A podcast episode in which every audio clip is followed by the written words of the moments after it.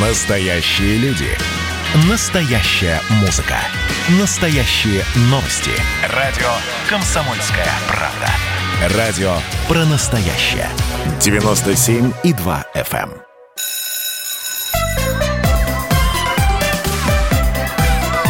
эм. Родительский вопрос. На радио «Комсомольская правда». Как всегда в это время, доброе утро, добрый день и добрый вечер. Я Александр Милкус, приветствую всех наших слушателей и зрителей, потому что нас смотрит вся страна, 11 часовых поясов, у кого-то утро, у кого-то день, у кого-то и вечер. Я специально сказал, слушают и смотрят, потому что э, нашу программу транслирует канал э, Радио КП в YouTube, вы можете нас увидеть, не только услышать. Наши э, сегодняшние гости, мои сегодняшние гости и ваши – навигатор, специалист по развитию образовательных проектов Лика Чекалова из Питера. И директор нормальной школы, автор новой школьной программы учебни и учебника по музыке Наталья Чеботарь. Здравствуйте, дорогие. Прямо у нас, как вот я сейчас подумал, 8 марта у нас так хорошо, красивые женщины на экране, прекрасно. А, кто подключится в YouTube, убедится. А, скажите, пожалуйста, давайте мы начнем наш разговор с того, что вы делаете. Вот что такое нормальная школа? Наташ, вот, вот нормальная школа, э, это намек на то, что вот все остальные школы ненормальные, что ли? А, вообще это совсем не, не шуточное название, а такая мечта о о великой французской школе, ну, такой мировой, такое, такое мировое достояние, французская Леколь Нормаль, которая, из которой вышло множество нобелевских лауреатов, писателей, поэтов. Это такая школа и университет, потом ну, не фор, такого не, очень необычного типа, с очень глубоким фундаментальным образованием и по гуманитарным, и по естественно-научным направлениям. То есть у вас школа французская? Нет, а у нас школа, которая мечтает однажды стать такой, что, что мы делаем, в чем вся идея? В том, чтобы попробовать дать тем детям, которые не учатся в самых сильных школах, там, физмат-лицеях, да, такая есть не в каждом городе, не каждый может в нее попасть. А, иногда это требует переезда, и вообще жизнь всей семьи должна перестроиться, чтобы ребенок в такую школу попал. Да, не, не все дети могут такую нагрузку выносить просто, даже если они талантливы по какому-то направлению, это очень трудно. А, а что, если мы а, дадим возможность любому ребенку получить хотя бы часть из этой школы, пройти, например, один курс из, ну, на очень хорошем, глубоком уровне? Если это будет часто это курсы дополнительного образования, такой экстракуррикулум, то, что называется, как правило, все Говорите, школ, пожалуйста, у нас по-русски на, на, на радио. Да, на допол- дополнительное образование, но не, не абы какое, а наоборот, а, там, дополнительные курсы по архитектуре, по генетике, по там, по, по, по, физи- по физике, по, по литературе. Важно разнообразие интересов разнообразие возможностей, которые обычно, то есть они не всегда видны родителям снаружи, да, тем, кто не учится в сильных школах, но в них есть всегда вот это дополнительное расширяющее э, кругозор и, наоборот, позволяющее более углубленно проходить какие-то направления, которые интересны детям. Это и дает вот это другое качество образования. Что если мы любому ребенку, просто потому что он хочет и заинтересован, дадим возможность учиться у университетского уровня преподавателя в маленькой группе, в живом, в живом общении, хотя это и происходит онлайн, да, но оно в этот момент оно а, скорее это плюс, чем минус, потому что обычно к такому преподавателю просто не попадешь, да, и часто такого, таких людей люди не всегда и в университетах встречают. То есть когда архитектор который преподает в высшем учебном заведении, готов сделать небольшой проект в течение там, двух-трех месяцев с детьми, которым это просто интересно. То есть это и просто... Да, ну, это... Опыт, то есть это, это вообще не, э, э, э, Наталья, это, это получается, это как раз не нормальная, а ненормальная школа. То есть уроков нету. Э, занимайтесь архитектурой. Вот, и, вот генетика. вот. и генетикой вообще. Что, что, что, э, и э, кто угодно может не заниматься. То есть я так понимаю, что раз, различий по возрастам нету, по разбивке по возрастам тоже нету. Есть разбивка, да? две возрастные группы, 10-12 и 12-15. Нет, ну я имею в виду, что это не первый класс, второй класс, там восьмой класс набрали, и, и ребята поехали, поехали учиться или пошли учиться. Ну, вообще, по, по теории педагогической, по всем значит, данным, э, смешанные группы это всегда дают лучший результат, это полезно и тем, кто помладше, и тем, кто постарше. Мы вот убедились, что родители пока не готовы к группам 10-15, хотя там эффект гораздо сильнее, но не все это готовы воспринимать, Поэтому, да, это 10-12 и 15, ой, и, и 12-15. Такая средняя школа, пока дети еще не, не думают каждую минуту про ЕГЭ и могут, э, и одновременно с этим обычно в школе... Но это дополнение, дополнение к тем занятиям, к тем школам, в которые дети и так ходят. Да, конечно, только оно такое, как бы, как бы дополнительное, но на самом деле основное, потому что далеко не в каждой школе может, э, не каждая школа может найти и привлечь преподавателей такого уровня э, и делать такие программы. Мы делаем еще вот сейчас совместные программы вместе со, со.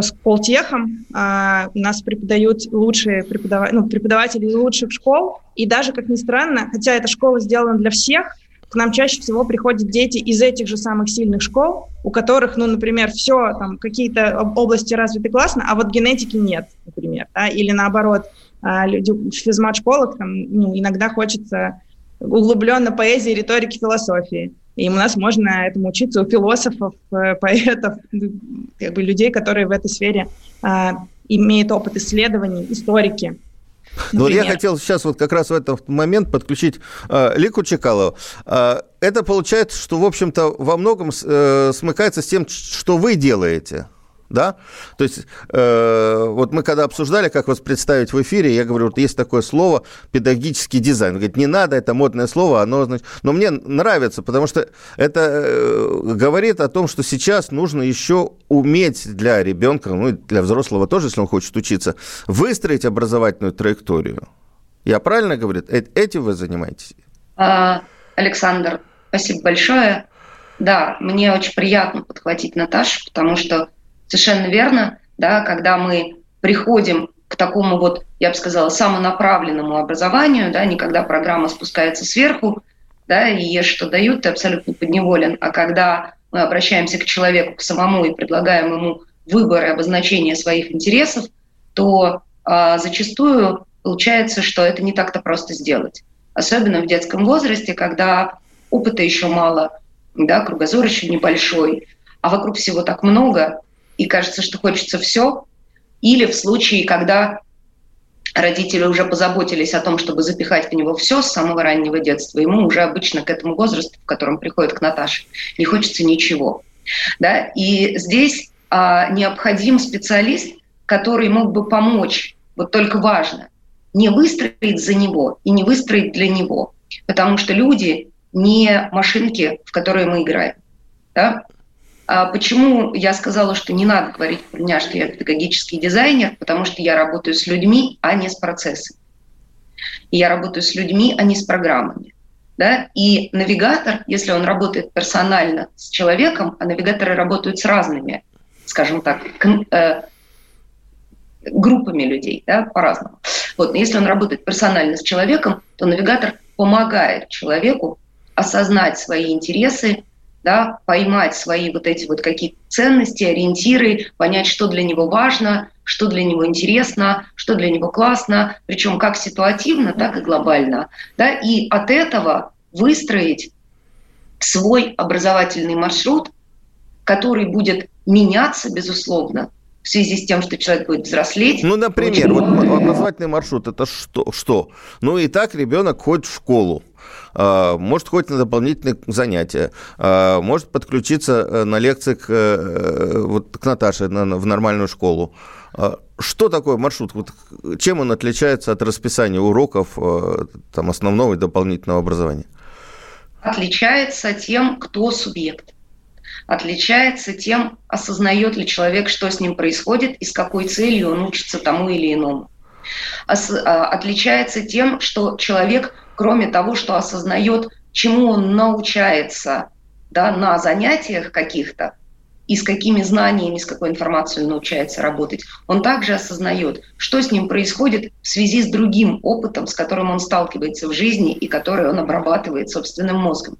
Потому что надо понимать, что если мы думаем об образовании узко только в связи с тем, что происходит в школе, в традиционной, а в традиционной школе с точки зрения формы активности, да, у нас 90% это формаль, фронтальные уроки и тесты, то есть ситуации образовательные одинаковые, то мы не замечаем 80% образования, которого происходит с человеком, и, и не учитываем эти 80%. Ну, например, что значит 80%? Происходит.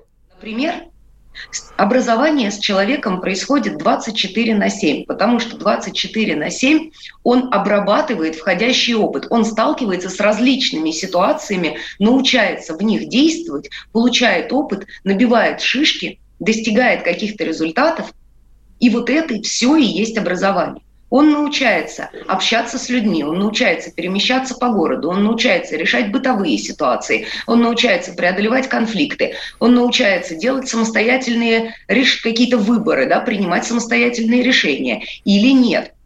Он учится работать в коллективе и в группе, договариваться с другими людьми. Да? Он учится а, отстаивать свою позицию, например. Все это образование. А мы считаем ошибочно – что образование — это только количество тестов, которые он написал в связи с предметами, которые он изучает.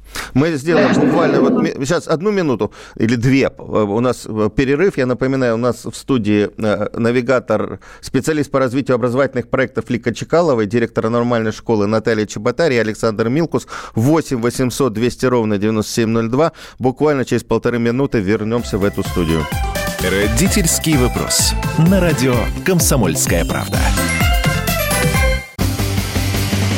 Настоящие люди. Настоящая музыка. Настоящие новости. Радио «Комсомольская правда». Радио про настоящее.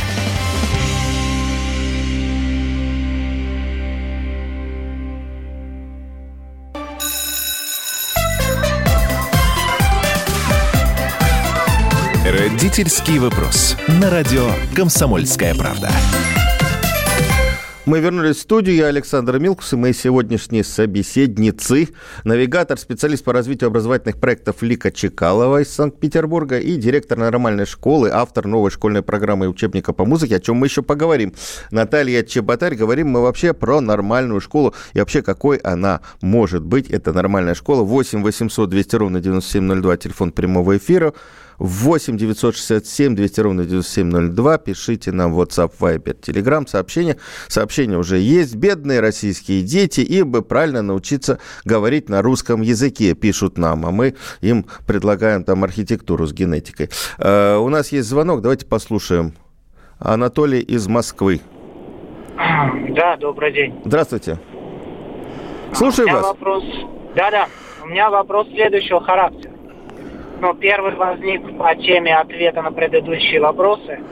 Почему у нас учитель, который а, претендует на какую-то эксклюзивность, употребляет слово «научается», которого нет в русском языке. Это первое. Вот. А, и не употребляет нормальное слово «учится».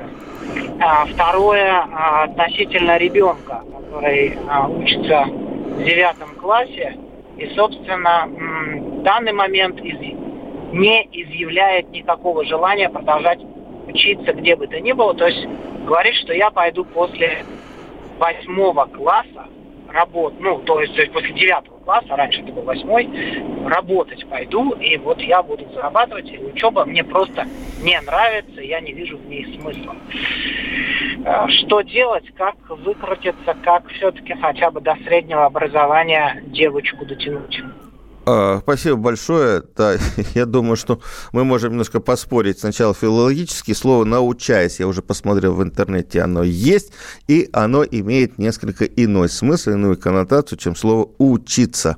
Это значит, что... Э, так вот, что у нас написано в Э, в энциклопедии. Это означает, что тот или иной человек регулярно получает тот или иной опыт по жизни, приобрел какие-то навыки или знания за их, за, и за счет них может методом проб и ошибок выучиться сам, стал в чем-то а, умелым. Это более узкое а, а, понятие, чем слово учиться.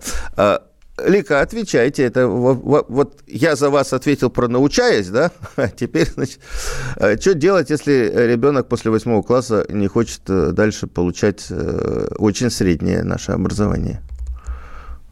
Да, я бы к э, ответу про научение докинула бы, что существует в психологии в современной целый ряд теорий научения, да, э, восходит э, история теории научения, в частности, к российскому физиологу и психофизиологу Павлову, поэтому я вас здесь адресую к ресурсам интернета. Э, это слово существует и в современных когнитивных науках широко используется. А, теперь, что касается а, того, что а, ребенок не хочет учиться.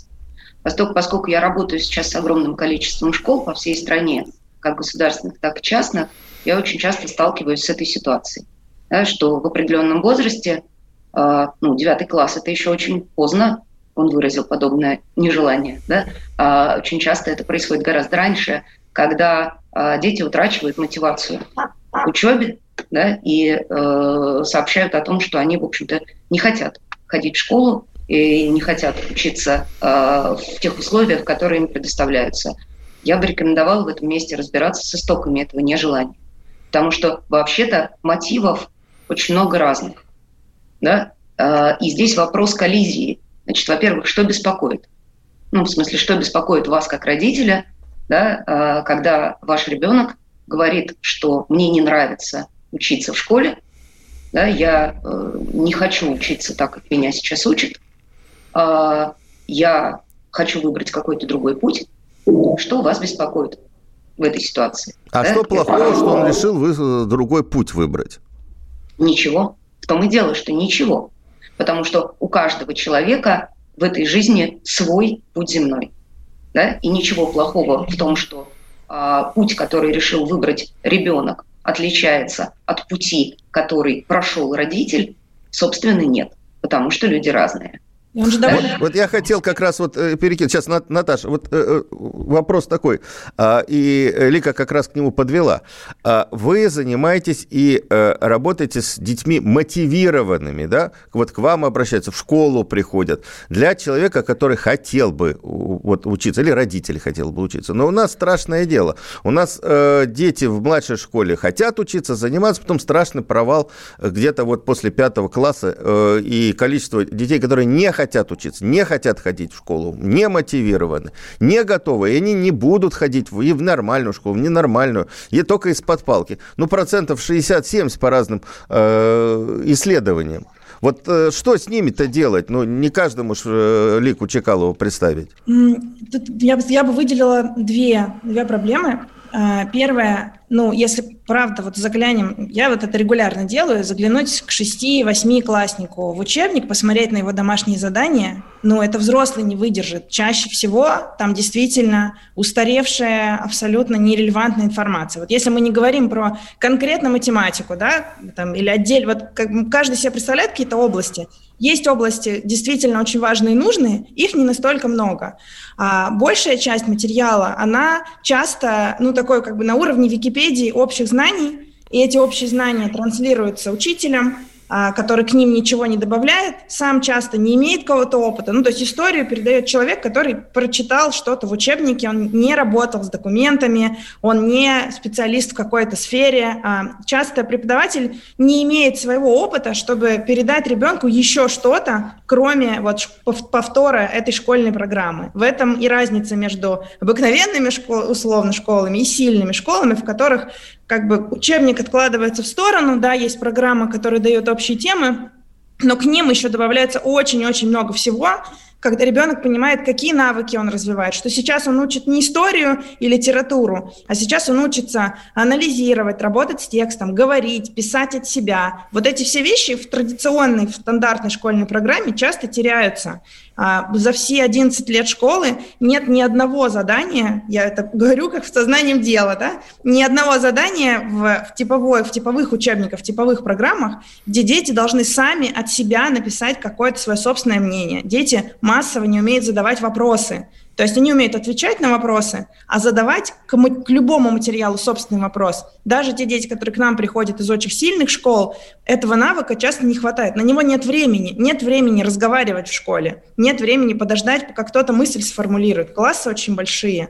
А, и вот когда тебя, ну, первый, второй, третий, да, с пятого класса уже начинается какая-то более-менее взрослая жизнь, и в ней нет год за годом ничего интересного, связанного с реальным миром, и нет развития тех навыков, которые дети вполне себе понимают, какие навыки им нужны, а какие не нужны, да, они, правда, даже дети, которые, казалось бы, ну, то есть из обыкновенных самых школ, из деревень, они тоже интересуются генетикой и философией, а если они видят, что у человека, который об этом говорит и преподает это направление, есть за этим какой-то опыт, когда он понимает, а что в современном мире, что это значит, кем можно работать, какие, в каких сферах можно применять эти знания, а, даже не про конкретную профессию, а в целом, какие у тебя пути могут быть, да, это такая профориентация, вшитая внутрь содержания, да, то есть когда тебе генетик преподает генетику, ты понимаешь, что тебя ждет, где ты можешь в лаборатории работать, ты можешь работать в коммерческой, да, можешь ну, работать... Наташ, как... я вот готов поспорить, но это мы после перерыва. Я хотел то есть, э, поспорить о чем? Что э, ребенок там 10, 12, 15 лет понимает, э, чего ему надо и какие знания он, э, значит, хочет получить со школы. Вот давайте Лику послушаем, потом э, вот как раз об этом поговорим. Нужно ли слушать ребенка, откуда он знает, что ему нужно в жизни? Взрослый, может быть, э, с большим опытом, гораздо более продвинут или понимает, что, чему нужно научить. Вот, Лик, давайте, потому что вот, я, вот Лика даже нам в чате написала о том, что она хочет высказаться да. на эту точку, на э, по этому вопросу. Да. Но на самом деле можно и перебивать у нас в эфире. Да. Так, аккуратно. Интеллигентно, но перебивать. Да, ну, нет, я не буду перебивать. Давайте про, что... про мотивацию с вашей точки да. зрения. Давайте про мотивацию история. Значит, э, смотрите, Александр, вы сказали очень хорошую фразу и задали очень хороший вопрос. Почему дети до определенного возраста, исполнены любопытства, задают огромное количество вопросов да, и э, тянутся к познанию этого мира, а потом с какого-то возраста начинают э, резко отказываться от предлагаемого им знания, скажем так. Да? Что же происходит? В этом месте э, мы склонны, и это такой вечный, знаете, круг ада сейчас, мы склонны перекладывать ответственность друг на друга.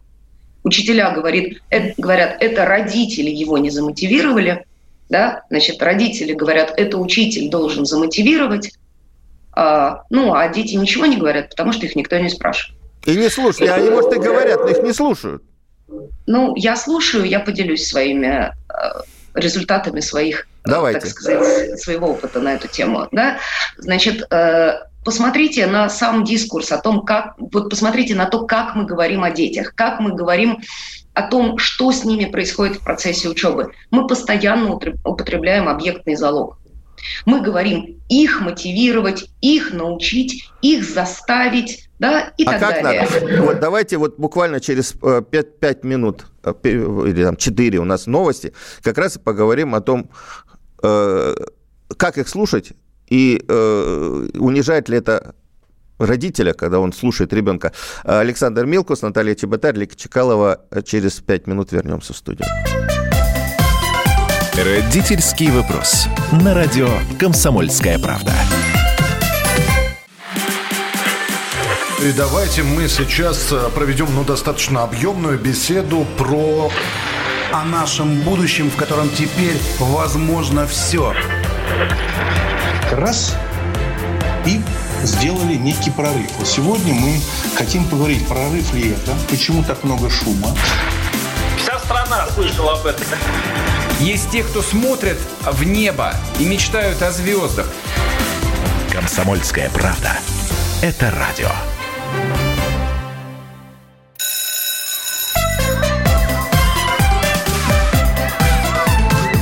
Родительский вопрос. На радио «Комсомольская правда». Я Александр Милкус, со мной сегодня э, навигатор, специалист по развитию образовательных проектов Лика Чекалова и директор нормальной школы, автор новой школьной программы и учебника по музыке. Поговорим обязательно об этом, Наталья Чеботарь.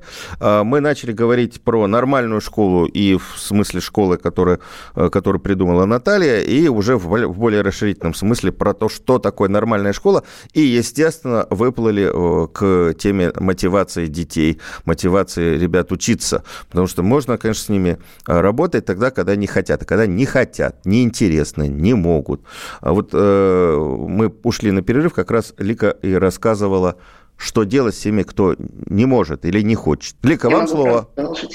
Вот да, питерская спасибо. интеллигентность такая, она у нас э, усложняет эфир. Паузы получаются. Простите, но мне важно, э, и мне кажется, это норма педагогической коммуникации – что я могу говорить тогда, когда я могу быть услышана. Мы вас слышим. Спасибо. А, так вот, мы начали говорить о том, как мы обращаемся к детям и как мы думаем о детях. А, мы все время обращаемся к ним в объектном залоге. Мы все время размышляем о них как о каком-то инструменте, который должен удовлетворить нас в поставленных нами задачах. А, при этом а, ребенок – это такой же человек, как и любой взрослый. Да, он находится на другой фазе э, психологической, психоэмоциональной, психофизиологической зрелости, но вообще-то это человек. И э, право быть человека в этом мире оно равно для всех. И, соответственно, если мы с вами, взрослые, считаем, что с ребенком можно обращаться как с бездушным объектом, которого можно поставить, заставить, извне мотивировать, стимулировать, обязать и так далее, то мы то же самое относим и к себе. Мы себя помещаем в абсолютно такую же объектную позицию. И теперь примерьте это на себя. Вам хочется, чтобы всю жизнь вашего мнения никто не спрашивал, чтобы вами рулили, чтобы вами помыкали, чтобы никто не интересовался тем, что вам важно, что вам ценно, к чему вы стремитесь, в чем вы сильны, да, и при этом постоянно диктовали бы вам какие-то условия, а потом ожидали, что вы с радостью, восторгом, осознанностью и хорошим результатом исполните эти условия. Мне кажется, здесь есть некоторое лукавство.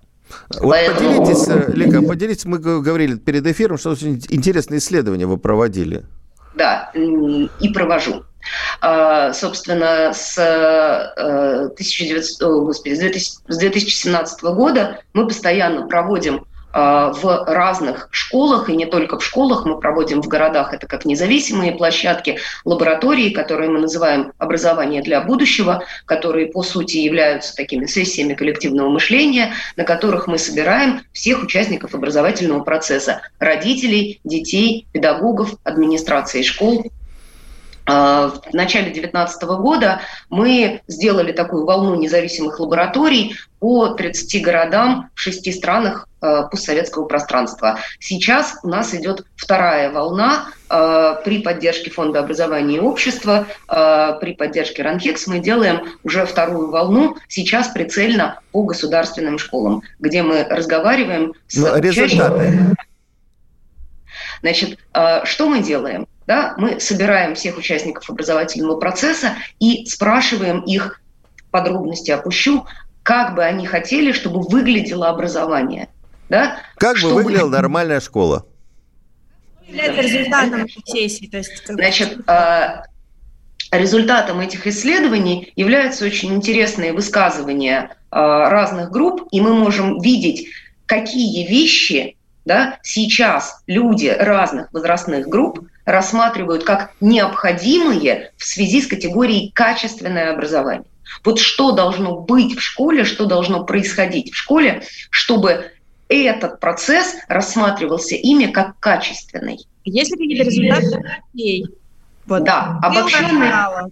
Да, сейчас, значит, сейчас э, дам небольшой срез такой, очень крупными мазками, по тому, что конкретно говорят дети, да, и что они в первую очередь запрашивают, э, как вот то, что сделало бы образование для них качественным, и то, что развернуло бы их, скажем так, лицом к школе, да, и ну, мы слушаем, так, что... мы уже это в предвкушении. В первую очередь, в первую очередь, это э, нормальная человеческая коммуникация. Что говорят дети? Прежде всего на их интерес к учебе, на их интерес к тому, чтобы находиться в школе, и на их вовлеченность э, в этот процесс э, влияет то, какая именно коммуникативная культура а можно я немножко перебью? В данной школе. А, это все-таки не, данные не на числах понятных. Есть, э, снова вернусь, хочу, чтобы все знали, есть такая книга, исследование Джона Хэтти, это самое крупное мировое исследование о том, что влияет на результаты образования. Да, коммуникация это очень важно, но это не просто коммуникация, а, а когда учитель, неважно какого он уровня и чему он учит, взрослого ребенка или в детском саду, когда учитель умеет поставить задачу так, чтобы ребенок эту задачу принял, так, чтобы они договорились о том, что у них общая цель. Если они могут об этом договориться, общая цель может быть сделать сегодня два упражнения, общая цель может быть сделать какой-то проект, может быть даже победить в Олимпиаде. Она может быть очень разных размеров, если они договорились. Как Но и, она подобрана под ученика. Если, если родитель с ребенком договорился, вот правда договорился, где что они а, какие-то, ну, и, и те, и другие интересы учли, и они спланировали маленький шаг, и после, в конце обсудили, случился этот шаг, получился, не получился, что помешало, а, даже это очень объединяет и дает реальный результат. Что значит результат? Результат – это когда ты поставил какую-то цель и достиг этой цели, той, которую ты поставил. Uh-huh. А, это и есть коммуникация, ну то есть комму, как бы коммуникация хорошая в школе, но это что-то, что чем родители... Наталья, да. нет, я говорю не об этом. И так. давайте все-таки вернемся к моим данным. У меня нет задачи подтвердить или опровергнуть книгу Джона Хейти. Да, у меня это есть задача это, поделиться. Дайте, э, послушаем Лику. У меня есть задача поделиться промежуточными результатами того большого исследования, которое идет и будет продолжаться. И а, о том, что на первом месте именно учащиеся называют как препятствие к тому, чтобы им было хорошо в школе, и чтобы они в школу приходили с удовольствием, да, и там в том числе хорошо учились. Так вот, я сейчас говорю не о конкретном аспекте коммуникации, который вы подсветили, а именно постановку общей цели и договориться о цели, да, и чтобы она была ориентирована на ученика. Да, это тоже есть. Но поверьте мне, на данный момент, когда мы исследуем региональные российские школы, мы находимся на, я бы сказала, сильно предыдущем этапе. Ну, То есть то, о чем вы говорите, я позволю себе договорить. Странно, сейчас... Спасибо. А, значит, э, то, о чем вы говорите, возможно, после того, как в школе уже сложился нормальный коммуникационный климат, когда взрослые и дети в принципе умеют друг друга слушать и слышать, а взрослые относятся к детям как к людям. Так вот, современные школьники на первое место среди проблем, с которыми они сталкиваются в школе, ставят обезличенное, обесчеловеченное отношение к себе со стороны большинства педагогов. Они говорят, мы хотим, чтобы педагоги вели себя с нами как живые люди с живыми людьми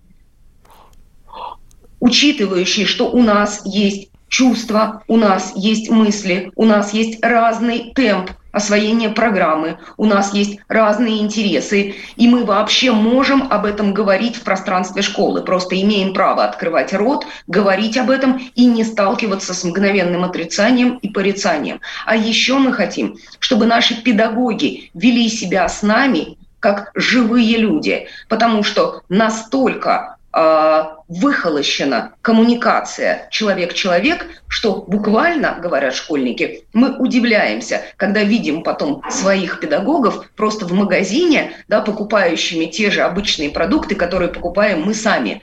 Потому что настолько ушло нормальное человеческое общение из школьной среды, что мы не можем воспринимать своих педагогов как живых людей. А какие еще выводы? Вот э, мы это уже поняли про коммуникацию. Вот э, результат еще исследований. Особенно сейчас, а, на фоне кризисов, на фоне пандемии, в том числе на фоне политической нестабильности, выходит на первый план, но и раньше она была актуальной.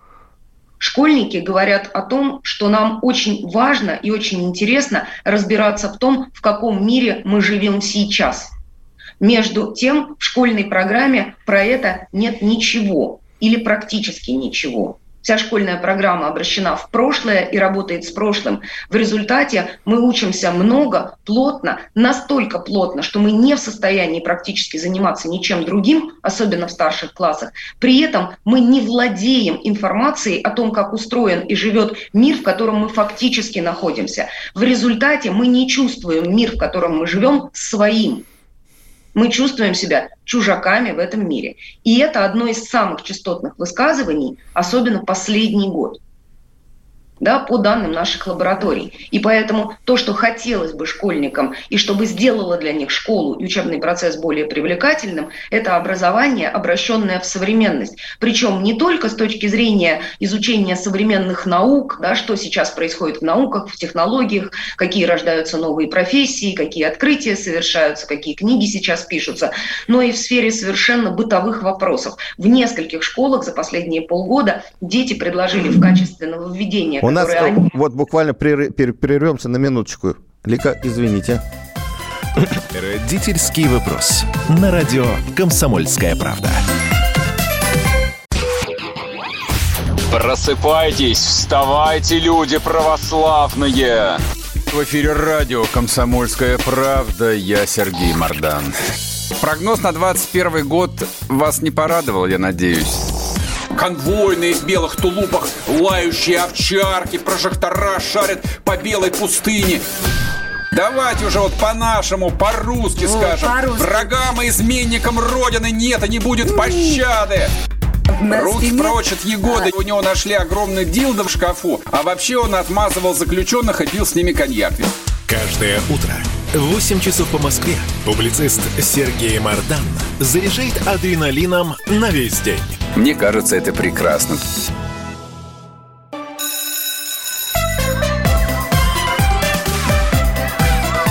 Родительский вопрос. На радио «Комсомольская правда». Мы вернулись в студию. Я Александр Милкус, э, навигатор, специалист по развитию образовательных проектов Лика Чекалова. Питер у нас на связи. И директор нормальной школы, автор новой школьной программы учебников и учебника по музыке Наталья Чеботарь.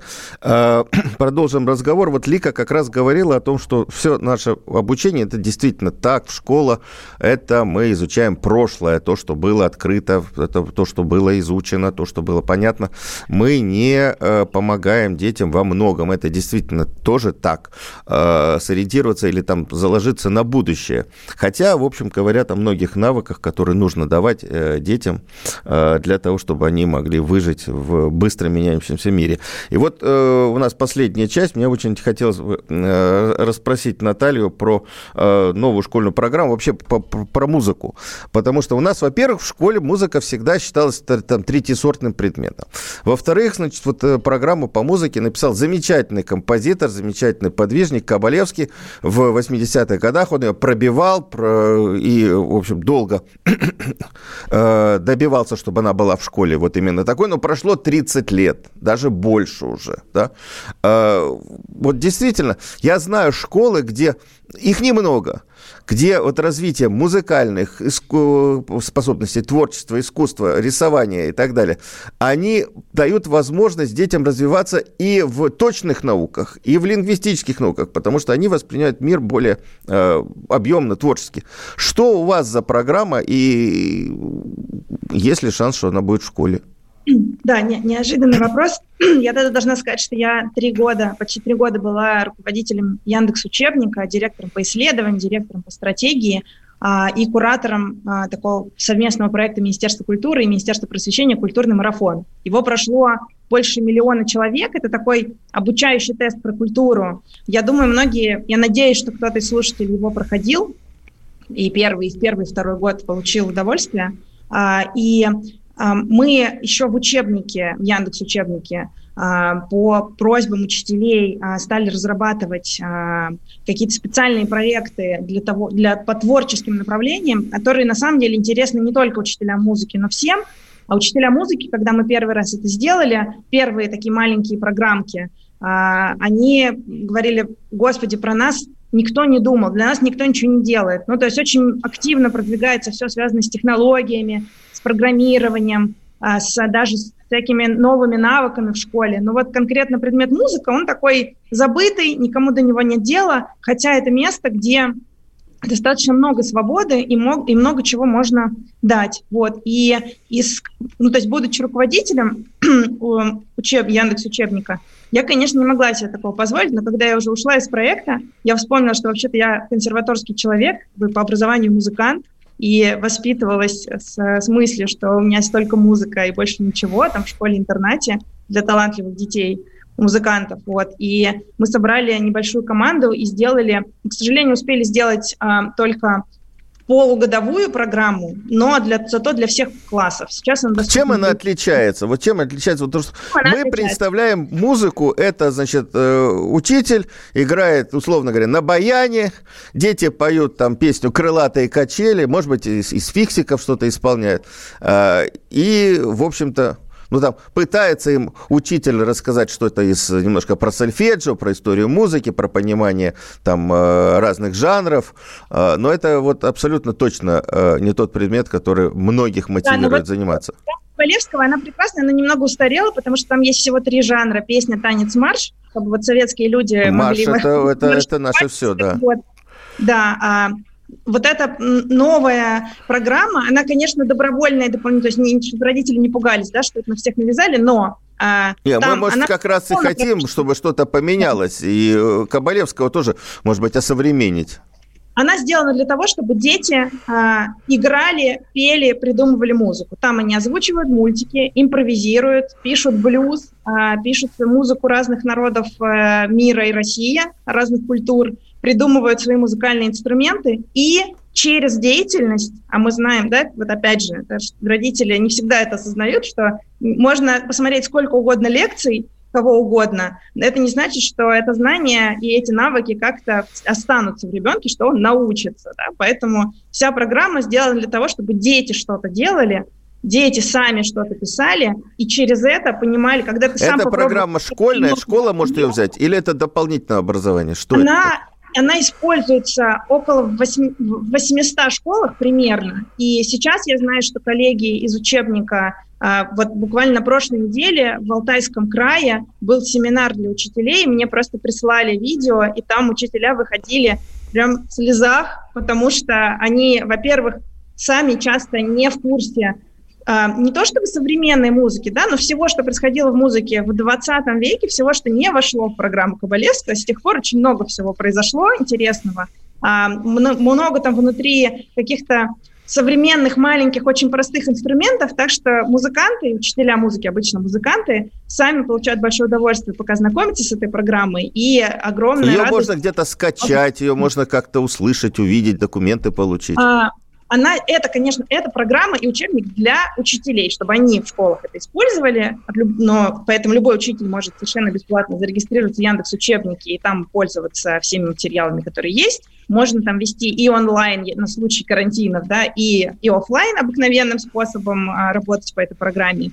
Если очень интересно родителю, то он может зарегистрироваться как учитель и, и заглянуть, но в целом э, это все-таки профессиональная программа, не для развлечения, а для учителей, ну, да, со всеми вовлекающими механиками, но а, цель ее показать детям, что музыку можно создавать самому, можно творить, развивать творческое мышление, творческие навыки а, через музыку. Спасибо большое. Лика, а, давайте вот у нас осталось какое-то не, очень большое время. На, э, на ваш взгляд, что нужно подкрутить в нашей школе? Вот хорошо, у, у, э, уроки музыки точно надо подкрутить, для того, чтобы эта школа была вот то, с чего мы начали, нормальной школой. Да. Ну, давайте так. Э, я вернусь к тому, что подкрутить надо принципиально подход и отношение к человеку. Да? То есть я хочу сказать, что сейчас у нас э, в школьной системе, именно в системе образования, к сожалению, мы находимся не просто в субъект-объектных отношениях, а в объект-объектных отношениях. Э, школа... Э, Давайте вот, если можно, у нас 40 секунд осталось, вот просто пунктирно. Школа должна обратиться лицом к человеку, к любому человеку, который участвует в образовательном процессе. То есть это а, внимание к ученикам и к тому, чего они хотят и к чему они склонны. Не бывает бесталанных детей и не бывает детей, которые абсолютно ничего не хотят знать. Бывает неправильно поставленный вопрос. Это я говорю как человек, который скоро четверть века работает с подростками. Второй момент. да, то, что говорят сами дети, что они запрашивают. Я уже сказала перед перерывом. Уроки взрослой жизни, в смысле это самообслуживание, да. ситуаций и так далее.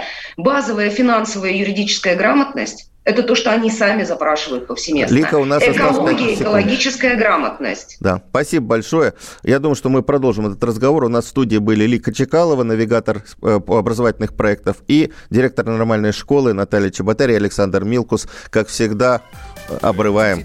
вопрос. На радио «Комсомольская правда».